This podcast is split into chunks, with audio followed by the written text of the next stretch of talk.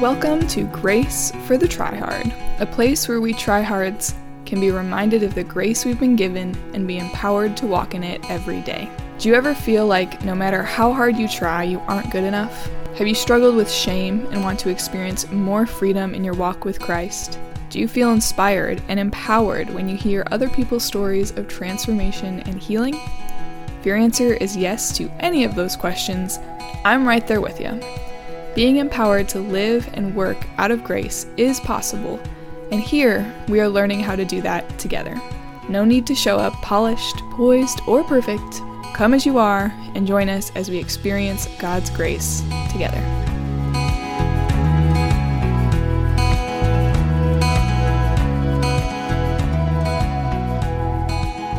Hi, I'm Lindsay. I'm the creator of Grace for the Tryhard, a blog for all of us who struggle with trying too hard at anything in life and are learning how to rest in and work out of God's grace. I was one of those kids who gave 110% toward anything that I did, whether that be school, sports, people pleasing, you name it, I gave it all. Giving it all wasn't bad in itself until it turned into putting my identity in how I performed. It's one thing to give it everything and trust God with the outcome and know your self worth is not determined by the results. But it's a whole nother thing to give it everything and let your self worth be determined by the result, leading to self hatred when you fall short and always trying harder and harder to feel good in your own eyes. That's where the word try hard comes from if you didn't get that yet. so, ever since meeting Jesus and hearing the gospel and understanding that God isn't looking for us to measure up to Him, aka perfection, instead, He is looking for us to believe in His perfect life and work on the cross on our behalf and receive His grace. That's what He's looking for. This grace wipes every fault and imperfection out of God's sight, and now He sees us exactly as He sees His own Son. Guys, that that is crazy. my lifelong struggle to make up for all my imperfections was an impossible burden. But this, if this was true, this was really good news. This meant that I could give it my all at whatever I did in life, and I didn't have to hate myself when I fell shorter than my expectations. This meant my self worth didn't have to be determined by my performance. This meant that I really am unconditionally loved by God. And more than anything, more than perfect behavior, He wants my heart. For the past seven years, I've been learning how to actually live this out every day. I would say I've been a pretty extreme tryhard, so many of you may not completely relate to my internal struggle. But I would say that everyone has at least a small tryhard living inside of them. Even if you feel like you are on the other side of the spectrum and you don't try hard enough at life, I think our striving just comes out in different ways. My hypothesis is that every human is on a journey in experiencing God's grace. If you think you understand God's grace, meaning that you can do whatever you please because He saved you, and it doesn't matter what you do in this life, well, A, I'm slightly jealous of you because I've never thought that way. But B, I don't think you've actually experienced God's grace. There's a difference between intellectually understanding God's grace and experiencing His grace. When we intellectualize God's grace and think we can live however we want without caring about how God designed us to live, it may sound nice at first. It may sound like, wow, that sounds great. I could do whatever I want and it, it doesn't matter. But actually, that ultimately leads you to unfulfillment and apathy. And I don't think that's the life God has for us. Experiencing God's grace on the other side overwhelms you in that you deserve punishment, but the God who could punish you and had a right to punish you decided to take on the punishment himself so that you don't have to. It's like you committed a murder and you're sitting on death row and as you're sitting in the electric chair, someone walks in and takes your spot and dies for you. That is amazing love. Who does that, you know? If you let the intellect move down to your heart, It will motivate you to want all that God has for you and nothing less.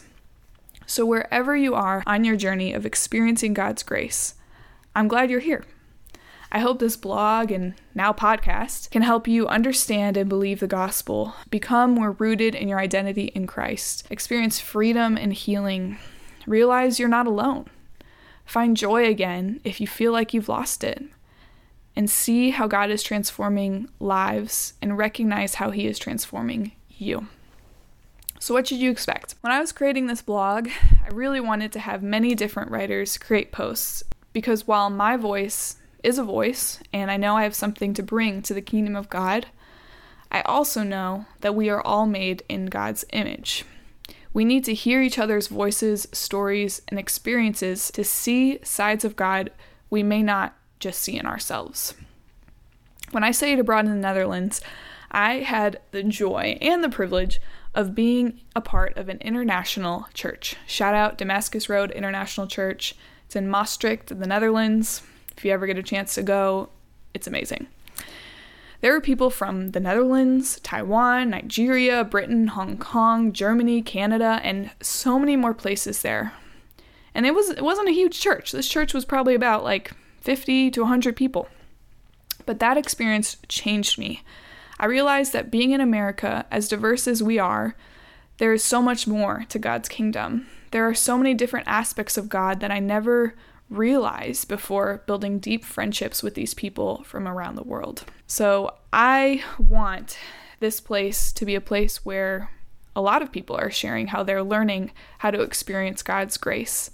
Because I know not everyone can connect with me in my story, um, but there's a chance, a higher chance, that you'll connect with someone else that we talk to and their experience, and that can encourage you and draw you closer to Jesus.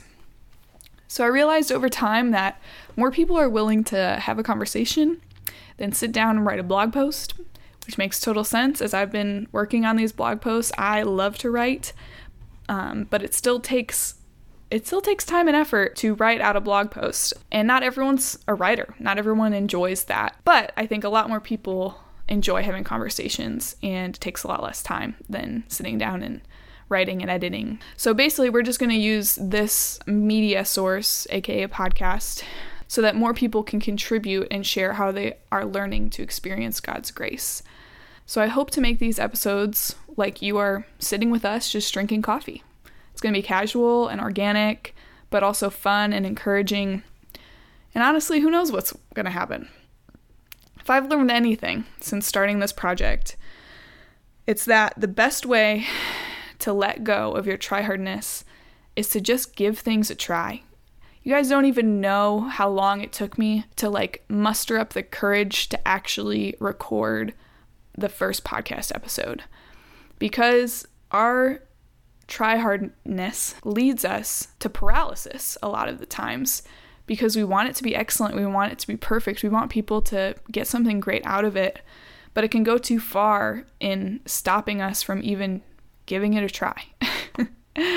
so I've never made a podcast before, and my goal is to not make this the best podcast you've ever heard. but we are going to have some great conversations. We're going to laugh, we're going to have fun. We're going to grow in God's grace together. So, thanks for listening. Here we go.